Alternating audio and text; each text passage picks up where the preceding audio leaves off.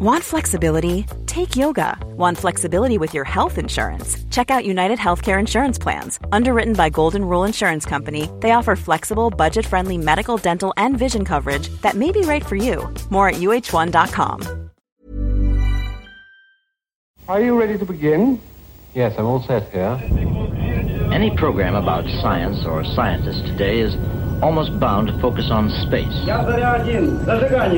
Houston, the Challenger has landed. Houston Station, uh, we are ready for the event. Thank you. Welcome to Space Boffins with Richard Hollingham and Sue Nelson in partnership with the Naked Scientists. And this time we're at the Surrey Space Centre in Guildford. We'll have a man with two brains, also known as UK Space Minister David Willetts, a virtual ride into space, and a shuttle astronaut who wants to save the world from disaster. You could, at the very small end of the scale that we're talking about, uh, destroy a major metropolitan city. At the very large end, you could be talking the end of human civilization. Why are we taking this risk?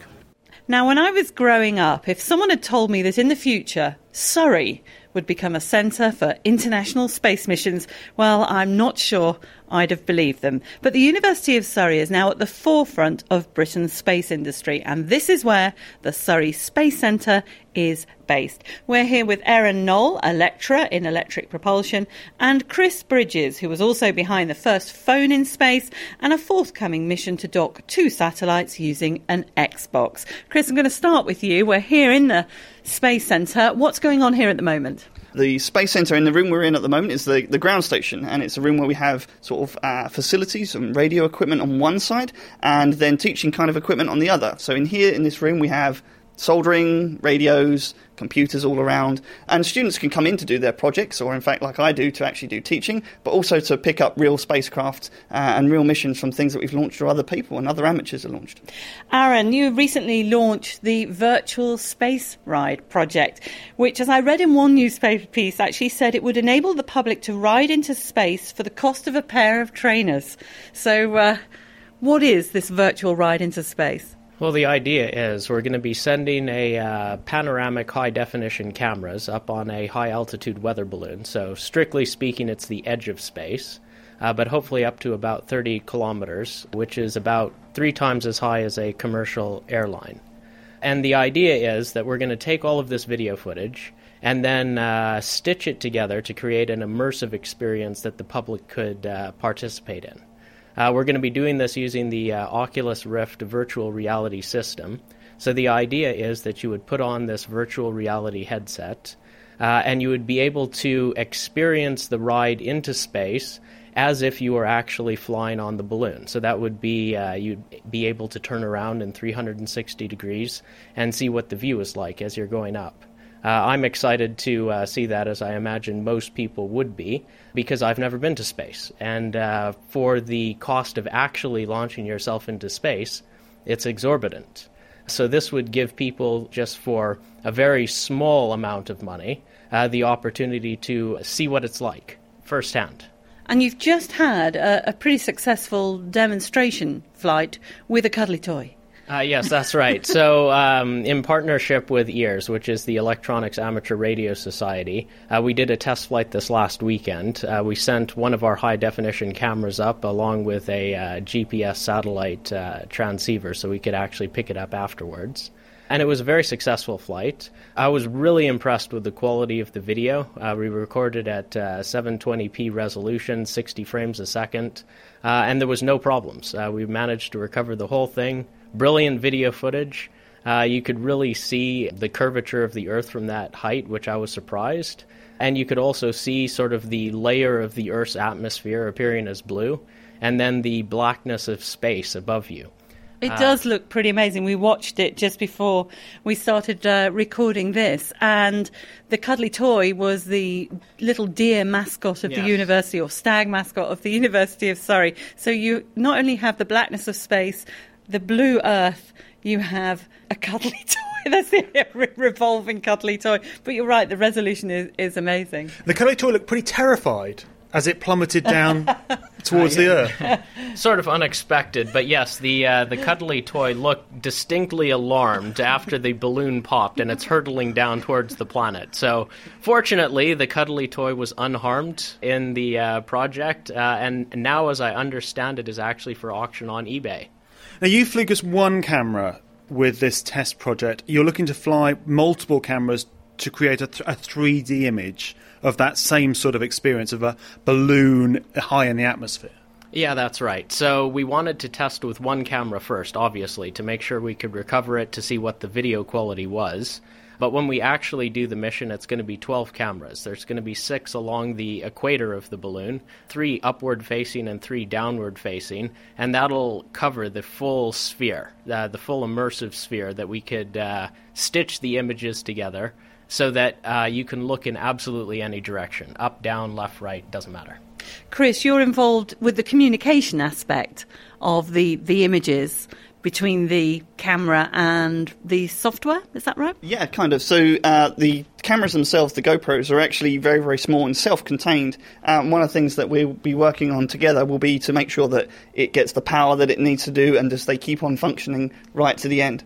Because you've got quite a variation in temperature differences, haven't you, from going from the surface of the Earth uh, even up to the edge of space? Yeah, I mean, even I mean, up to the edge of spaces, uh, you can you well, it can be minus twenty. It really does just depend on what's going on in the local vicinity. But yeah, it can get very cold. It can also get very hot as well. So there will be variances for sure. And obviously, this you must be delighted that the test flight it worked the battery didn't die on you, didn't freeze. Yeah, there was no absolutely no problems with that, and you know, working on Aaron's project and doing something together, something as exciting as this is gonna is gonna be really great. Now, Aaron, you funded this not from the university, but through well donations really on on Kickstarter. Uh, yeah, so we uh, launched the project originally on Kickstarter. Unfortunately, that project was unsuccessful, but during the advertising of the uh, the Kickstarter campaign, we were actually approached by a private company uh, who agreed to fund us outright. So we have the financial resources to now go ahead. So we the mission is a go. But we're planning on relaunching the Kickstarter campaign, but for much, much smaller amounts of money so that we could get a lot of people on board with the project. Previously, we had advertised £50 for the, uh, the full immersive experience. I think we could uh, get that down by a factor of five easily because we have the money that we need already in hand, uh, just so we could capture the public imagination. And it's all going to happen pretty soon. Uh, yeah, so the uh, final flight is actually in July, where we collect all of the uh, video footage. Following that, uh, for about three months, there's going to be the software development. Uh, again, with this uh, private company that's come on board, they're going to give us a hand with that. So, hopefully, what we'll see at the end of the day is a very professional looking final package that's it's going to be stunning. I'm very excited about it. We are too. After seeing the uh, the video of your test flight, and we will put a link up to that on our Facebook page. Um, we're pretty excited. In fact, we'd love to have a go ourselves because we've got a GoPro camera, and boy, that's uh, I think that's on our list of things to do, isn't it? Yeah, it looks quite straightforward, actually. Uh, yeah, it's surprisingly easy. I was expecting more complications than we encountered, but it worked the first time we did it, which is you could rarely say something like that and uh, it was about I think 200 quid all in for the uh, the mission aspect of it. So that's like balloon, filler gas, the uh, payload box. I think the GoPro camera that we're using is an, ex- an extra 200 quid, but it's really accessible. I think uh, people in the general public don't realize how easy it is to actually send something up to the edge of space. Uh, and it's a great thing to become involved with uh, if you're looking to take up a new hobby, let's say. Well, we're going to talk more about the missions that are controlled from this room in a few minutes' time. First, though, here's a question Are we complacent about the risk of being wiped out by an asteroid? Former Space Shuttle astronaut Ed Lu certainly thinks so. He's the CEO of the B612 Foundation, which wants to set up a privately financed defence system for the Earth. Ed told me what the project involved. We are finding threatening asteroids that could hit Earth before they find us. We're going to find and track them using a, a space telescope, and we, that will allow us to protect the Earth from being hit by asteroids. And it happens surprisingly often. And why do you have to do it as a foundation? And why isn't a space agency doing it? Why isn't the United Nations doing it? The B612 Foundation is raising the money privately, philanthropically, to do this because the space agencies are simply not doing it. Now, you can argue with them all you want about what the reasons are for that, but they are not doing it. And so we felt we had no choice but to go out there and find these asteroids because we know how to deflect them if you find them first. And at this point, if one of these large asteroids hits us, it's not bad luck. It is a lack of foresight. And what would happen if one hit us? Just depends on where it hits, but you could, at the very small end of the scale that we're talking about, uh, destroy a major metropolitan city. At the very large end, you could be talking the end of human civilization. Why are we taking this risk? Is my question. There's a 30% chance in this century, in you or your children's lifetime, that we'll have an asteroid impact large enough to destroy a city somewhere on the surface of the Earth. It may not hit a city, but multi megaton explosion somewhere on the surface of the Earth. 30%. Why are we letting that happen? We can prevent that.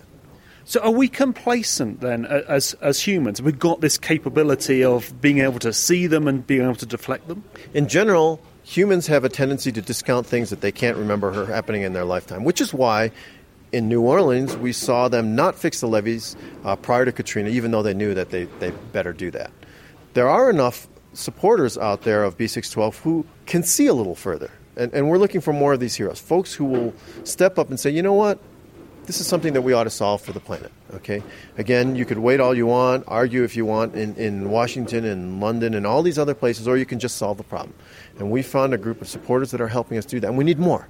You know, we're asking people to go to b612foundation.org, and we're asking them to step up to the plate. How much do you need?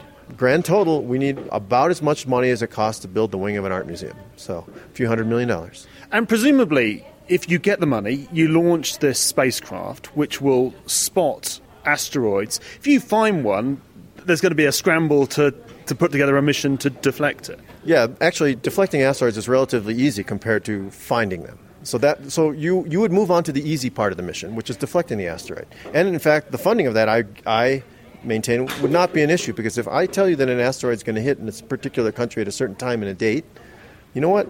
It's their priority to prevent that. I think funding is not an issue in that case. The issue is now. How do we fund finding them when the governments are sitting around doing nothing?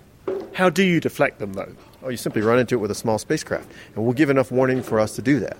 Really, the issue is again finding those asteroids, and that's what the B612 Foundation Sentinel spacecraft will do. And we'll make that data available to the whole world. So you've pretty much put all your energy into this. You were working for Google. You were a NASA astronaut. You must really believe in this yeah, there's nothing bigger I could do. This is a bigger project than anything I've ever worked on by far. At some level, you're lucky if you get to work on something that will change the world, and I feel like I'm really lucky. Do you think you'll you'll get there? You'll, this will launch? Oh yeah, we're going to launch this thing. We've already put together the world's finest spacecraft team, bar none. There is no greater spacecraft team in the world than the B6 Foundation Sentinel team, and we have the right people on this. And I know that when people do hear the story, people do step up. They are making this happen. Astronaut Ed Lu, head of the B612 Foundation. The end of human civilization. Are we are we suitably scared by that, Chris? Blimey, I mean, with, with movies like uh, Gravity and uh, other sort of uh, things like that, absolutely. I think, you know, these, these things perhaps are predictable. There is a statistical probability that these things are possible in the future. And why shouldn't we look at it with a bit more serious concern? I, I was quite impressed with his commitment, but also the way he referred to the cost quite disingenuously, I think, with a wing of a, an art museum. And that's very much what sort of goes on here, isn't it? It's sort of not quite cheap and cheerful, but you, you do look at things in terms of cost and comparison. So do you think he's got a good chance, Aaron? Well, I think the cause is noble. So if enough people uh, rally behind him and he raises, uh, what did he say, 300 uh, million, then I think that is sufficient money to put something into uh, to space to do that purpose. I'm perhaps less interested in a project's uh, cost saving capability versus how much money do you actually need to do the job right. Obviously, if we're looking at something to deflect asteroids from Earth, it's uh, quite important to do that job right. I have every confidence that he scoped that appropriately. What I find extraordinary about this is that people treat the asteroid threat. I mean, this is a real threat. The Earth is spinning through the space at whatever phenomenal speed. They treat it as a bit of a, a bit of a joke. I think it's just very, very divorced to what we see perhaps in popular science and what goes on in the media. Day to day life, you know, if you've got politics or other things that really people are worried about or what's going on locally around their home that they can tangibly see, hear, and touch, then they're certainly perhaps more real than if something slowly enters the atmosphere. I, I think what people do is treat it more as science fiction. Mm. It will happen, but only in the movies. Yeah, and things like exactly things like gravity, which have been able to capture exactly people's imagination of what exactly happens if something does go wrong and how human life can be effective. That suddenly becomes very real. You're listening to the Space Boffins podcast. The Space Boffins podcast is produced in partnership with the Naked Scientists. You can find us on Facebook, Twitter, and on our blog at spaceboffins.com. And in fact, the reason we're actually here at the Surrey Space Centre covering the virtual ride into space is as a result of Twitter, because we asked for some suggestions over what should we cover, and uh, hey presto. So if you've got any ideas, do let us know. We've heard from an astronaut, and if astronaut wasn't a cool enough title, how about Minister for Space. Well, that's how UK ministers for universities and science are often referred to. And funnily enough, they don't mind at all. It's one of the few jobs in government that ministers get an overwhelmingly positive press. And since 2012, the UK's spending on space through the European Space Agency has increased by around a third. A British astronaut will fly to the International Space Station in November 2015, and the government's even backing UK launches such as the Skylon spaceplane and considering having a British spaceport.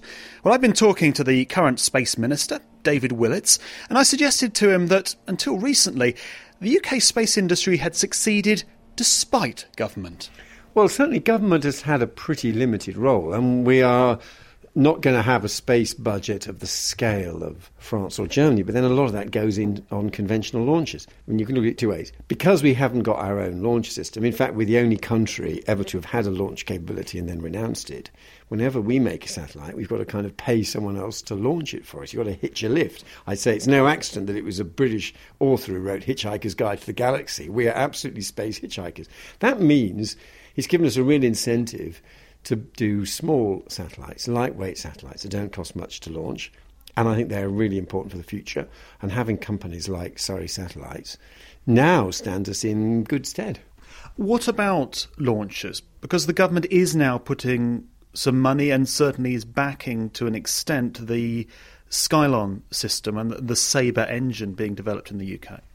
Yeah, I think, and by the way, I should have said at the beginning, I'm not an expert. I'm the servant of the researchers and the industry and try to understand what they say, and if government can help them, then deliver it. But my impression is that what is happening is that a conventional, big, publicly funded launch capability model is coming to the end of its life, and it's got at least two threats. One is new technologies, of which you know perhaps Virgin Galactic launching satellites or Skylon reaction engines. There's, a, there's a new technology moment. And then, secondly, there's new commercial models with commercial providers of rocket launch facilities like SpaceX coming on the scene. You put those two together, and I think the next 20 years are going to see much more radical change in launch systems than the previous 40 years.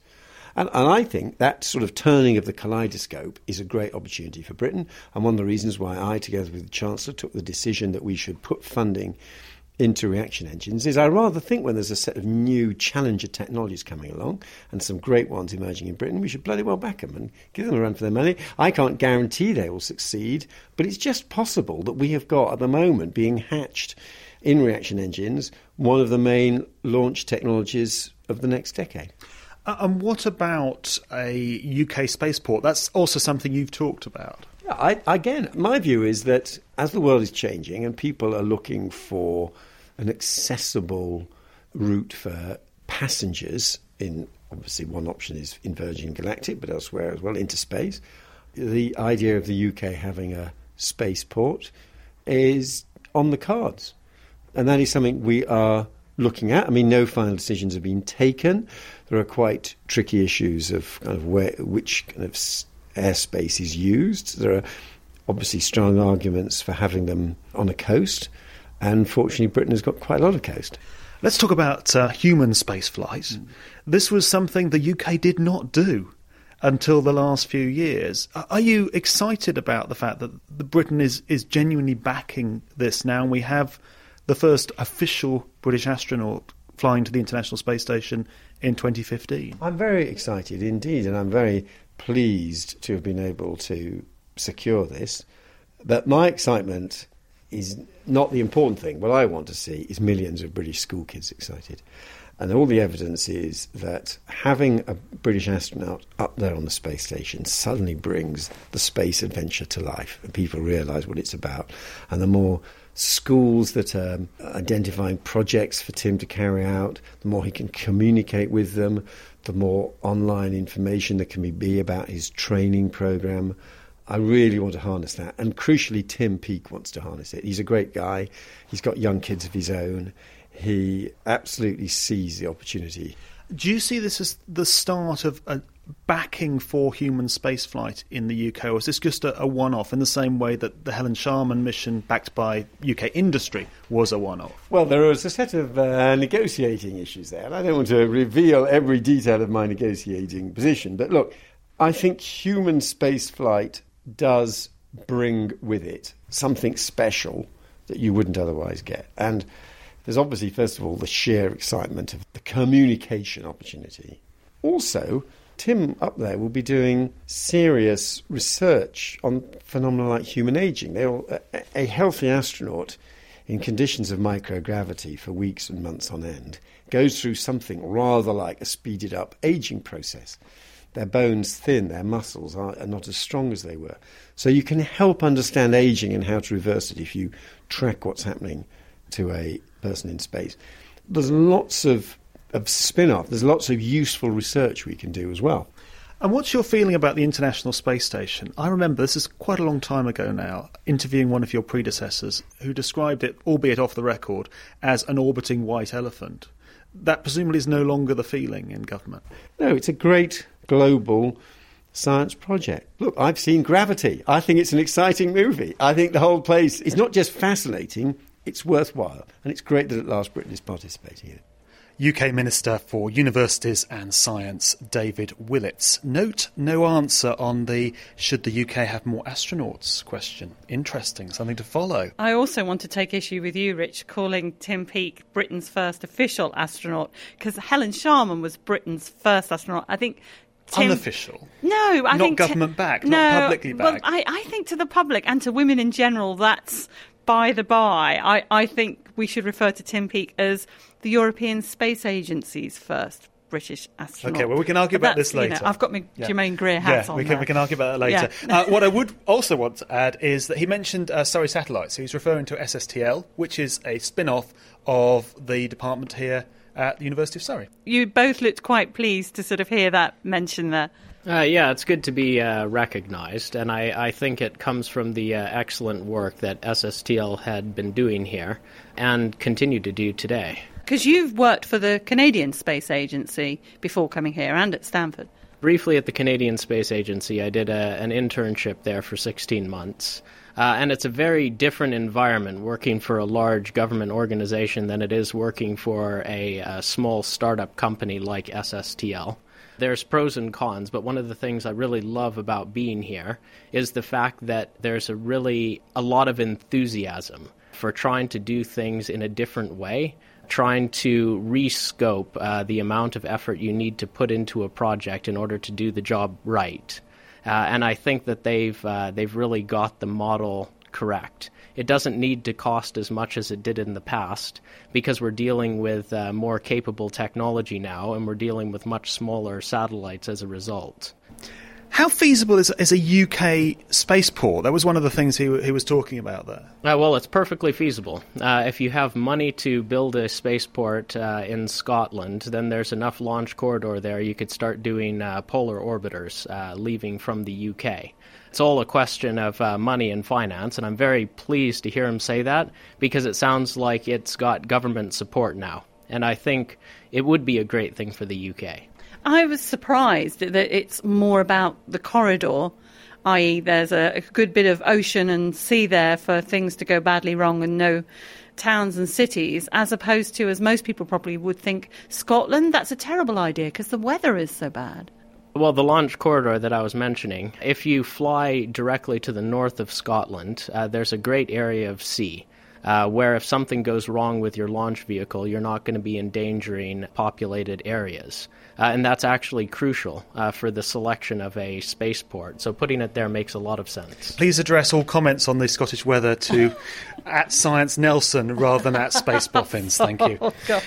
Okay, Chris, let's talk about this this room we're in, part classroom, part mission control. Mm-hmm. And you're actually controlling a spacecraft that's up there right now. And this was the first phone in space, or is the first phone in space. Is it still working?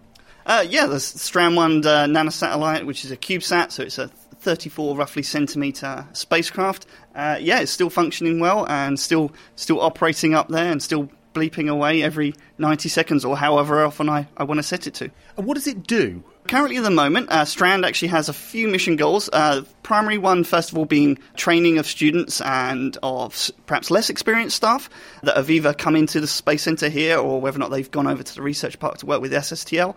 And that's really sort of trying to help solidify uh, what we do together and understand all the different processes behind how you can get a, uh, an industry that's growing and growing really well in the UK to then work with universities that are changing as well. But it's a phone in space. Yeah, absolutely. I mean, so the, the key thing that we've been doing is uh, figuring out how you can use the tech that actually we take for granted now that we have sitting in our pockets to actually use that as cheap tech and access wider communities to think that actually you've got a satellite pretty much in your pocket. Other than solar cells, you know, it's pretty much there.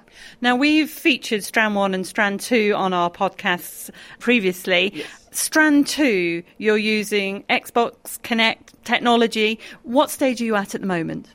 So we've currently been uh, testing a lot of the technology. We've uh, and this has really just kind of happened in uh, slow time. So everyone uh, has kind of gone back to their day job, so to speak, uh, with regards to uh, the Strand sort of Uh, first spacecraft. And I've had uh, students just starting to interface all of the pieces together. And there are lots of other missions, for instance, uh, that are going on here to do with sort of deorbiting technologies. So we, you know, we everyone's sh- sort of sharing the resources as we go, and as sort of missions progress. I mean, then we're just kind of putting it together letting students figure out how we should best do this uh, so that they learn something along the way. I would have loved to have come to a university like this. I Oh, really? really? would have, yeah. It's not too late. I'm afraid it is. It's never too late. I have people in, in the class, and you know, I'm really privileged to have the experience of being able to say, you know, I've just barely t- sort of turned 30, and you know, you've been able to be able to build, design, operate, launch, and talk with sort of spacecraft, uh, and to do that all. I mean, there's not many places, not just in the UK, but in literally the whole of Europe, that can do this sort of stuff. And the idea of using this Xbox Kinect technology is so you can dock two spacecraft. So you send up two and they dock together. Yeah, that's right. So with, uh, Strand 1, that's one spacecraft testing uh, a limited sort of subset of technologies. And we kind of want to expand that really so that you can put together things in space. And docking and undocking is actually a really expensive part of what we do in space currently at the moment. So we have the ATV, the automatic vehicles that go up to the ISS, and they do use what we call LiDAR systems. They're kind of like mini uh, radar systems that use lasers and, and light to actually figure out where an object is. And of course, a lot of people have these now in their living rooms or in their bedrooms, and they use them for gaming. It's about 100 quid, isn't exactly. it? Exactly, and for the, I mean, and there's a lot of technology that's now less than that, and it's how you can then utilize that, and again take the same ethos of flying sort of commercial parts that are quick and easy to do, um, and then demonstrate that actually they can survive all the different effects that we have in space and do that then at a reasonable cost. It's all about managing that risk, and if, and that's something that we we've historically done very well here. You have indeed. Our thanks to our guests, Chris Bridges and Aaron Knoll at the Surrey Space Centre here in Guildford. There'll be some pictures of the centre on our Facebook page and no doubt on Twitter via at Space Boffins. And all comments on Scotland at Science Nelson. Thank you. And that's the Space Boffins podcast produced in partnership with the Naked Scientists and supported by the Atrium Space Insurance Consortium and ABSL Space Products. I'm Richard Hollingham. And I'm Sue Nelson. We'll be back next month. Thanks for listening.